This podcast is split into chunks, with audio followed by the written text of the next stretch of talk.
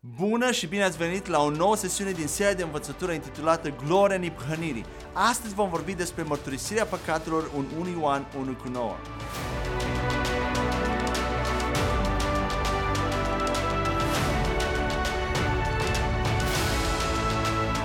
Suntem încă în al treilea mare capitol din această serie de învățătură intitulat Mărturisirea păcatelor și în această sesiune vom vorbi despre mărturisirea păcatelor în 1 Ioan 1 cu 9.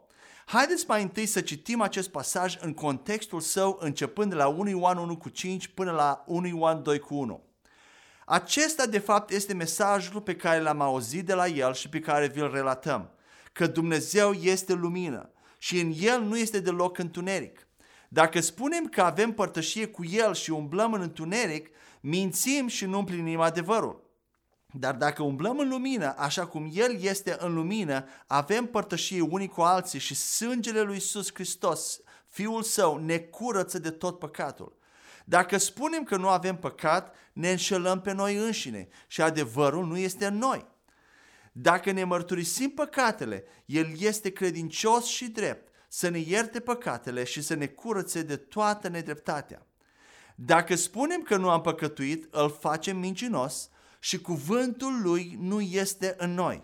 Copilașii mei, vă scriu acestea ca să nu păcătuiți. Și dacă cineva păcătuiește, avem un mijlocitor la Tatăl pe Iisus Hristos cel drept. Întrebarea pe care ar trebui să ne o punem în legătură cu 1 Ioanul cu 9 este următoarea. Acest verset vorbește credincioșilor sau oamenilor care nu cred în Hristos? În contextul a tot ceea ce am văzut până acum, acest pasaj nu poate fi adresat credincioșilor în Hristos. Și vom vedea de ce. Dacă vorbește credincioșilor, atunci sublinează Evanghelia. Dacă toate păcatele trecute, prezente și viitoare au fost iertate, nu mai este nimic de iertat. Dacă ai devenit neprihănit în momentul mântuirii, atunci nu mai există nicio nedreptate de care să fii curățat. Nu poți afirma în același timp atât că ai fost curățat de tot păcatul, cât și că încă ești în proces de curățare. Când Isus a spălat picioarele ucenicilor, el i-a spus lui Petru în Ioan 13 cu 10 în felul următor. Isus i-a zis, cel ce este scăldat nu are nevoie să-și spele decât picioarele, deoarece este în totul curat. Și voi sunteți curați, dar nu toți.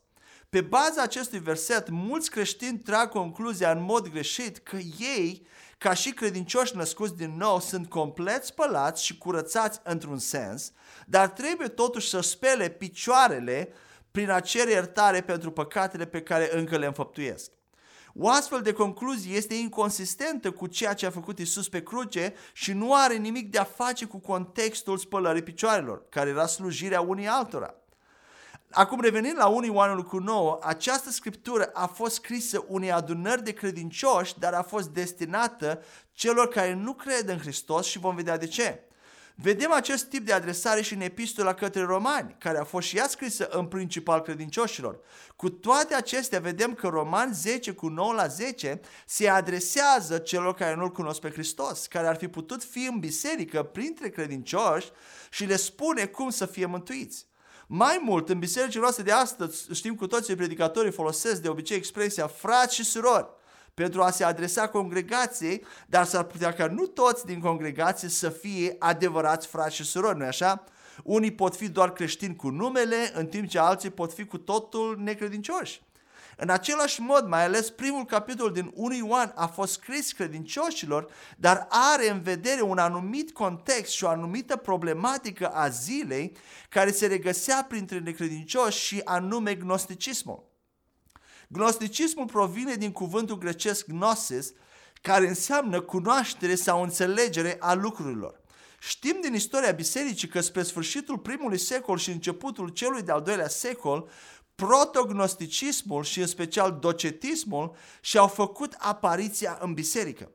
Docetismul ce era? Era doctrina că Isus Hristos nu a venit în carne, că El nu a avut un trup fizic și ca drept urmare și suferințele Lui au fost doar aparente. Câțiva ani mai târziu, această doctrină s-a dezvoltat într-un sistem teologic cunoscut sub numele de gnosticism. Pe la mijlocul secolului al doilea, Gnosticismul ajunsese la o formă matură și completă, iar adepții săi produceau de acum deja propriile evanghelii și epistole, dintre care Evanghelia lui Toma, poate ați auzit, și Evanghelia lui Iuda sunt câteva exemple. Ioan pare să fie anticipat această dezvoltare a gnosticismului și amenințarea ce o prezenta pentru sănătatea bisericii, așa că a scris unui Ioan pentru a contracara influența acestui curent. Gnosticismul unifica dualismul grecesc cu misticismul estic. El adoptase perspectiva dualistică că tot, ce, tot ceea ce este imaterial sau spiritual e bun, în timp ce tot ce are o formă materială e rău. La aceasta s-a adăugat centrul misticismului estic și anume o cunoaștere spirituală secretă rezervată doar pentru puțini aleși. Gnosticii încercau să aibă părtășie cu credincioși în biserică și în felul acesta ideile și gândurile lor s-au infiltrat în creștinism încet încet. Ei spuneau lucruri de genul următor. E bine că ești creștin, e bine că ești familiarizat cu Isus Hristos, dar acum lasă-mă să te călăuzesc spre o cunoaștere mai profundă a unor adevăruri spirituale adânci care vor debloca în secret mai multă semnificație și scop pentru tine. După cum am menționat deja pe scurt, două convingeri primare referitoare la Hristos și creștinism îl caracterizau pe un gnostic și acestea îl preocupau pe Ioan. În primul rând, ei nu credeau că Isus Hristos a venit în trup fizic, așa cum am menționat mai devreme. În al doilea rând, ei nu credeau că păcatul este real sau existent la nivel spiritual. Așa că în final negau păcatul, sau mai bine zis, negau natura păcătoasă transmisă de la Adam către toți oamenii la nivel de duh. Iată cum argumentau ei că păcatul nu este real în duhul uman. Gnosticii credeau că orice fel de păcate sau pofte, fie ele păcate sexuale sau alte dependențe, apar doar în lumea fizică. Însă aceștia considerau că ei trăiesc la un nivel spiritual și nu unul fizic datorită cunoașterii profunde și secrete pe care ei credeau că o posedau. Prin urmare, orice se întâmpla în domeniul fizic era mai puțin important pentru ei și era chiar considerat o fabricație a realității, o iluzie, deoarece realitatea, după ei, se petrecea la nivel spiritual, unde păcatul nu exista.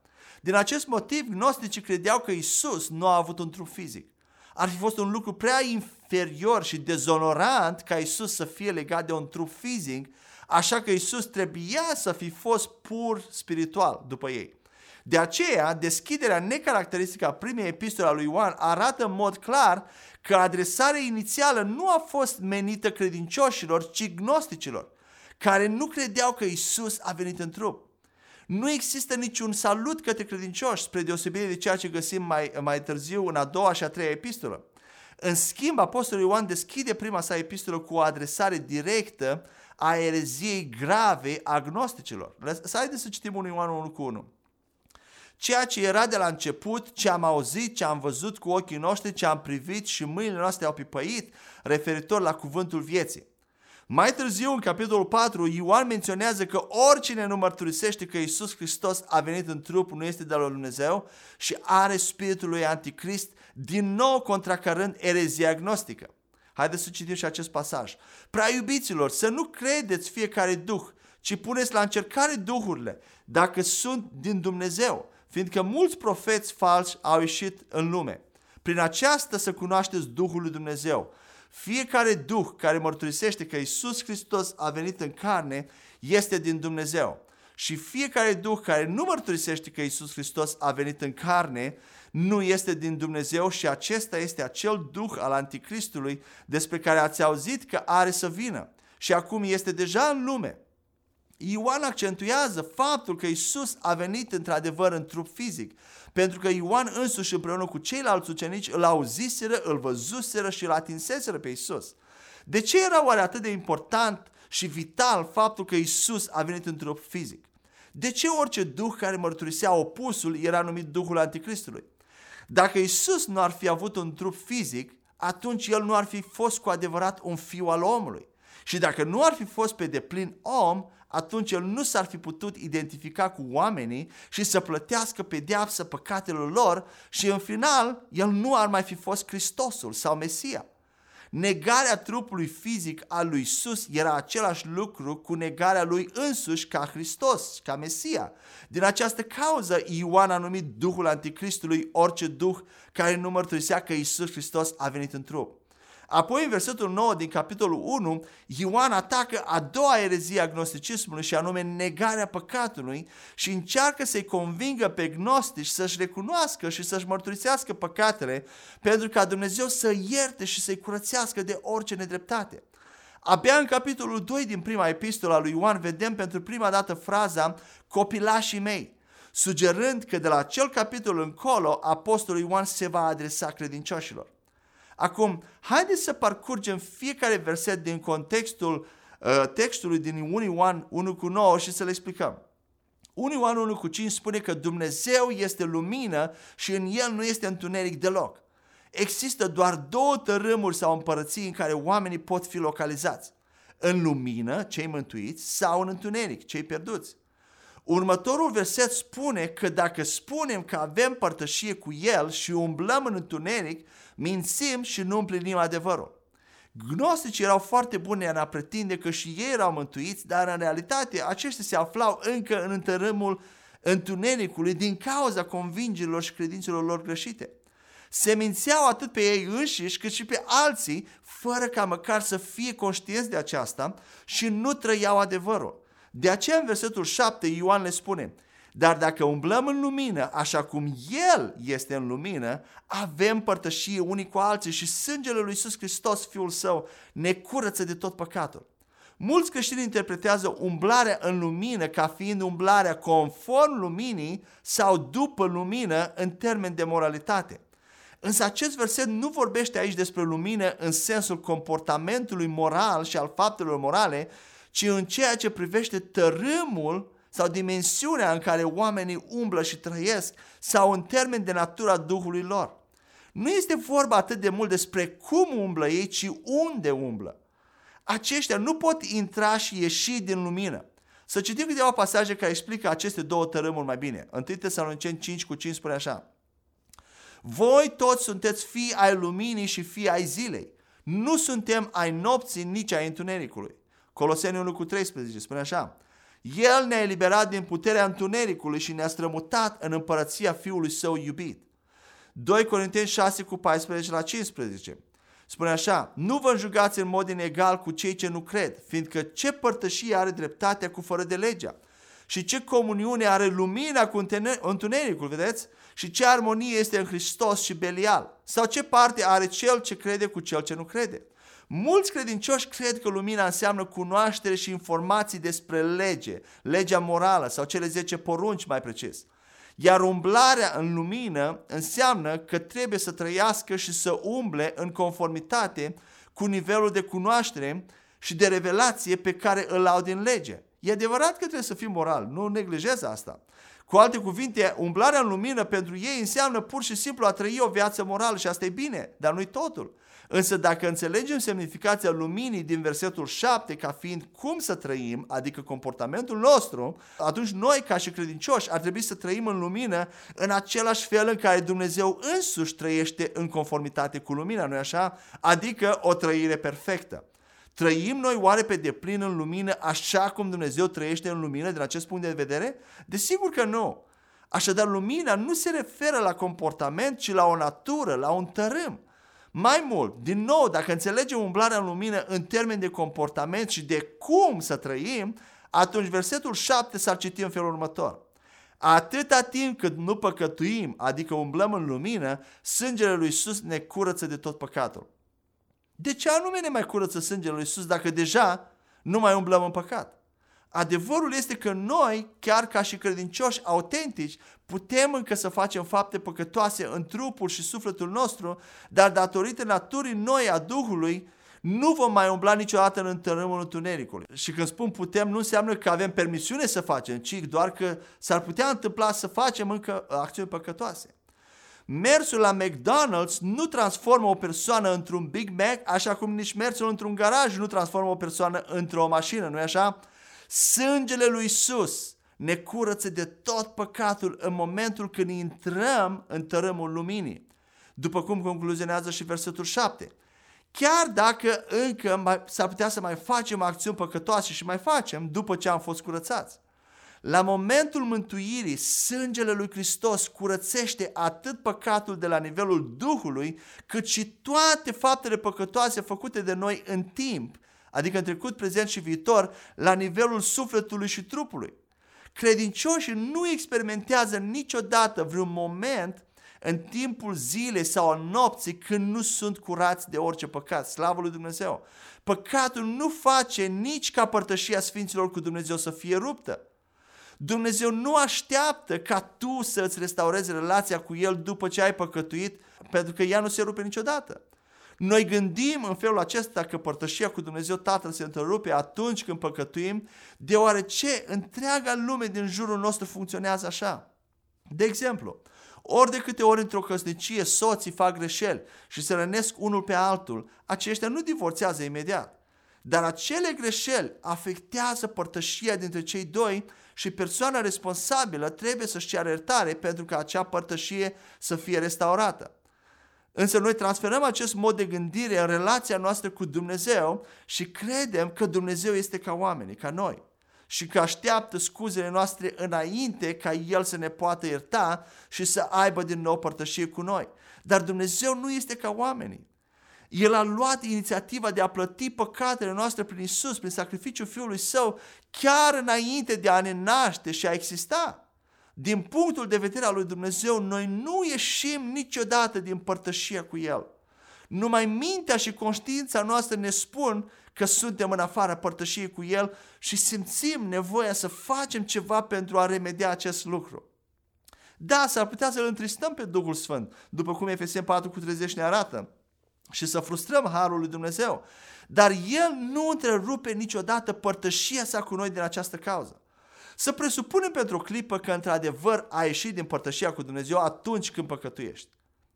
Cum ar arăta această stare? Haideți să încercăm să o definim împreună.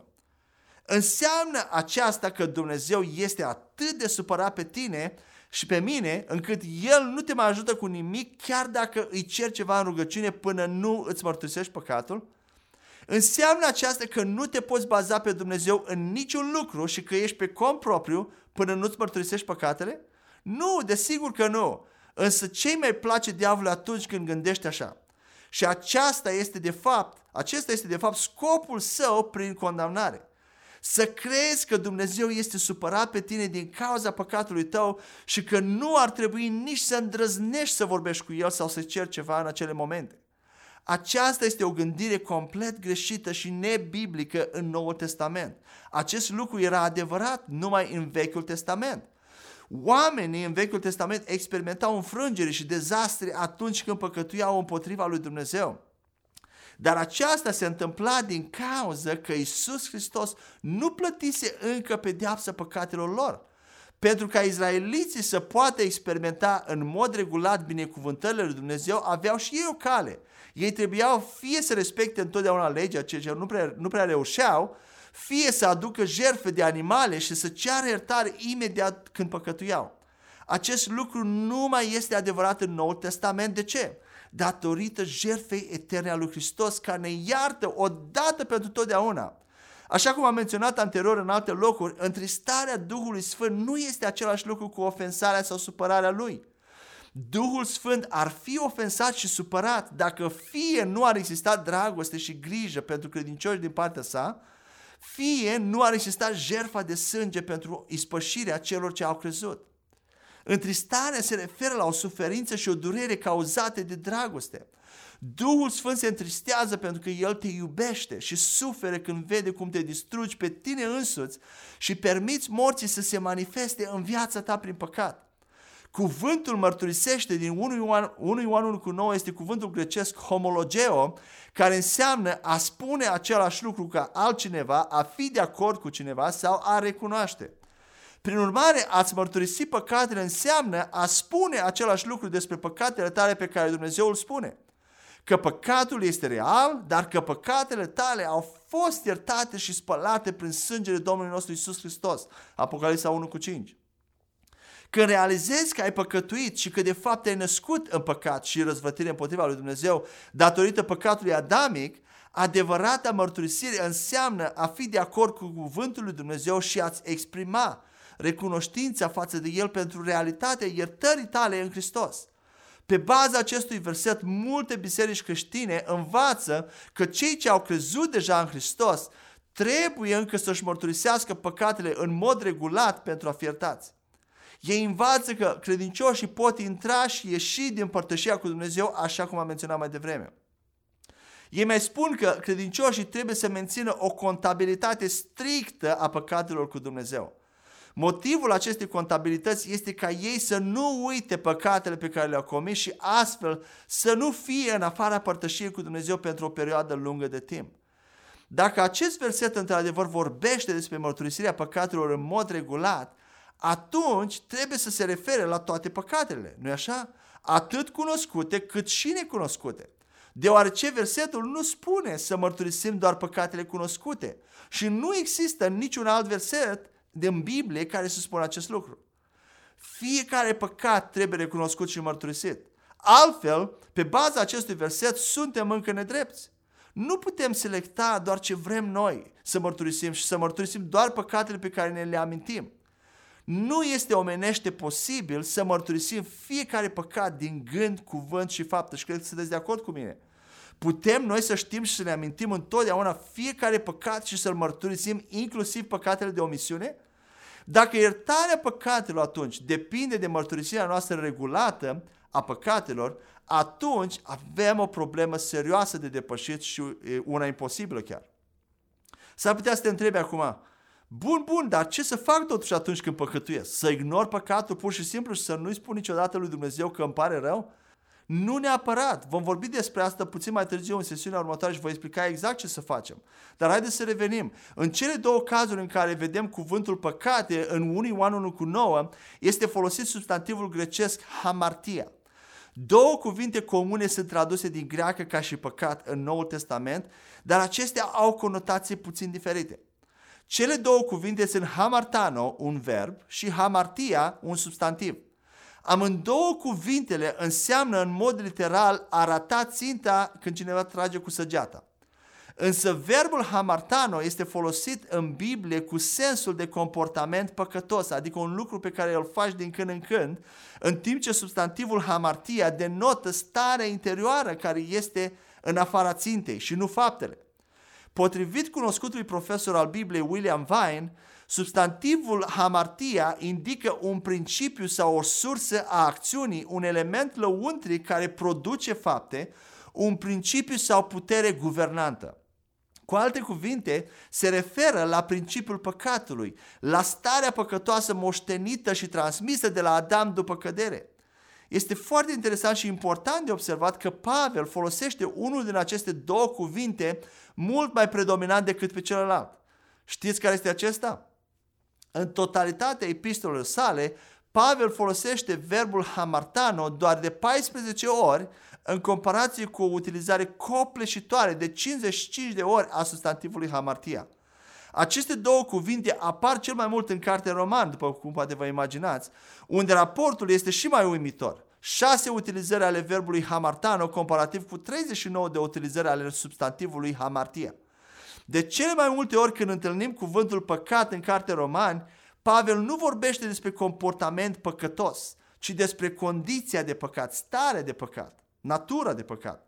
Prin întrebuințarea formei de substantiv a acestui cuvânt, Ioan, ca și Pavel, în mod clar nu se referea la comiterea unor acte păcătoase individuale în timp, pentru că altfel ar fi folosit forma verbală hamartano. Deși a folosit pluralul substantivului hamartia, care se traduce păcate, Ioan se referea la natura păcatului moștenită de la Adam la nivel spiritual, împreună cu cu totalitatea acțiunilor păcătoase generate de acea natură la nivelul sufletului și al trupului în toate timpurile, adică în trecut, prezent și viitor. În lumina acestui lucru, cred că acum suntem într-o mai mare măsură să înțelegem că 1 Ioan 1 cu 9 nu vorbește despre mărturisirea păcatelor de fiecare dată când păcătuim cu gândul sau cu fapta. Ioan vorbea despre nevoia de a recunoaște și de a mărturisi lui Dumnezeu faptul că suntem păcătoși din cauza păcatului lui Adam și de a primi iertarea totală pentru toate păcatele noastre prin lucrarea terminată a lui Isus. Cât de des trebuie oare să facem acest lucru? O singură dată la mântuire. De aceea 1 Ioan cu 9 este un verset care se aplică la mântuire, la salvare și care încurajează pe păcătoși să recunoască și să-și mărturisească starea lor păcătoasă sau identitatea de păcătoși. Să se nască din nou prin credința în Domnul Isus Hristos și să li se înlocuiască natura păcătoasă din Adam cu o nouă natură neprihănită și dreaptă prin Hristos. Acum, pentru a fi de plin convinși că aceasta este ceea ce avea în vedere Ioan, haideți să aruncăm o privire la încă trei pasaje din Evanghelii, unde același substantiv hamartie a fost folosit la plural și să analizăm semnificația acestuia în toate cele contexte. Primul pasaj este la Matei 1 cu 21. Haideți să-l citim. Și ea va naște un fiu și îi vei pune numele Isus, pentru că el va salva pe poporul său de păcatele lor, hamartias. Cu siguranță Isus nu și-a salvat poporul de toate acțiunile și faptele păcătoase în sensul că aceștia nu le mai fac în timp după mântuire, ci El i-a salvat de păcatele lor în sensul naturii moștenite de la Adam și în sensul tuturor acțiunilor păcătoase care sunt generate de acea natură în toate timpurile, de păcat în general. Luca 24 cu 47 ilustrează același lucru împreună cu pocăința reflectă același sens de stare sau condiție. Haideți să citim. Și pocăința și iertarea păcatelor să fie predicate în numele Lui printre toate națiunile, începând de la Ierusalim. Al treilea pasaj se găsește la Matei 3 cu 5 la 6, unde spune în felul următor.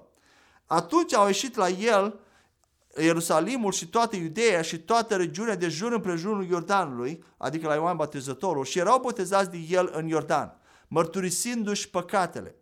După cum s-a menționat anterior, este destul de sigur faptul că acești oameni care veneau la Ioan Botezătorul nu-și mărturiseau, nu-i mărturiseau păcatele acestea, păcatele lor individuale, ci păcatele lor în sens cumulativ. Acum revenind la 1 Ioan 1 cu 9, doctrina eretică gnostică nu recunoștea starea păcătoasă a omului. Ioan a abordat această erezie direct în primul capitol din 1 Ioan și încuraja pe gnostici să-și mărturisească starea lor de păcat și să primească iertarea completă a lui Hristos, precum și curățarea totală de toată nedreptatea lor prin lucrarea lui Isus terminată de la cruce. Odată ce credincioșii devin drepți în momentul mântuirii, aceștia nu pot avea nedreptate de care să fie curățați din nou. Numai cei care nu cred trebuie să fie curățați de orice nedreptate. Ce spune atunci Apostolul Ioan despre comiterea noastră de păcate la nivel de suflet și trup după ce am devenit credincioși? Doar două versete mai târziu, în al doilea capitol al, al epistolei, Ioan răspunde la această întrebare în timp ce își începe adresa către credincioși. 1 Ioan 2 cu 1 spune așa, Copilașii mei, vă scriu aceasta, acestea ca să nu păcătuiți. Și dacă cineva păcătuiește, avem un mijlocitor la Tatăl, pe Iisus Hristos cel drept. De data aceasta, cuvintele păcat și păcate sunt reprezentate prin verbul grecesc hamartano. Ioan se referă acum la comiterea păcatelor de către credincioși, adică la gândurile și faptele lor păcătoase. Ce spune Ioan cu privire la aceasta? El ne amintește că atunci când ieșuăm ca și credincioși, avem un avocat la Tatăl, pe Iisus Hristos.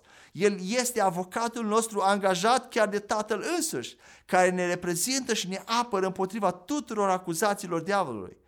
El este cel mai bun avocat al tuturor timpurilor și are cea mai bună apărare. Sângele său prețios care vorbește răscumpărare pentru eternitate. Slavă lui Dumnezeu! Datorită Domnului nostru Isus și a ceea ce a realizat El la cruce, avem iertare și rămânem drepți înaintea lui Dumnezeu, în fața lui Dumnezeu, chiar și atunci când păcătuim. Așa după cum Apostolul Pavel le-a reamintit credincioșilor din Corint, care ieșuaseră de multe ori că ei încă erau templul Duhului Sfânt, chiar, chiar, când, chiar după ce au păcătuit, Ioan ne reamintește nouă cine suntem în Hristos și pe cine avem ca reprezentant al nostru la dreapta lui Dumnezeu. Apoi în versetul 12 al aceluiași capitol 2, Ioan întărește ceea ce a spus în versetul 2. Haideți să citim versetul 12. Vă scriu copilașilor pentru că păcatele vă sunt iertate datorită numelui său. Ce spune el aici? El le reamintește copilașilor spirituali care încă se simt condamnați că păcatele lor sunt deja iertate datorită numelui Său și nu din cauza mărturisirii lor. Vom încheia aici explicațiile din 1 Ioan 1 cu 9 și sper că v-a adus mai multă lumină, claritate, înțelegere și pace. Și în următoarea noastră sesiune vom răspunde la câteva obiecții care sunt sigur că sunt în mintea dumneavoastră împotriva acestei perspective a mărturisirii făcute o singură dată la salvare, cum ar fi, de exemplu, zidul de despărțire pus de păcatele noastre din Isaia 59 cu 2, mărturisirile de păcate ale regilor Solomon și David din Proverbe și Psalm, precum și rugăciunea lui Iisus Tatăl nostru. De asemenea, vom vorbi despre ce ar trebui să facem totuși atunci când păcătuim și cum ar trebui să relaționăm cu Dumnezeu în, în acele momente. Dar până atunci, fie ca pacea, bucuria și favoarea lui Dumnezeu să fie cu tine și cu voi în tot ceea ce faceți. Amin.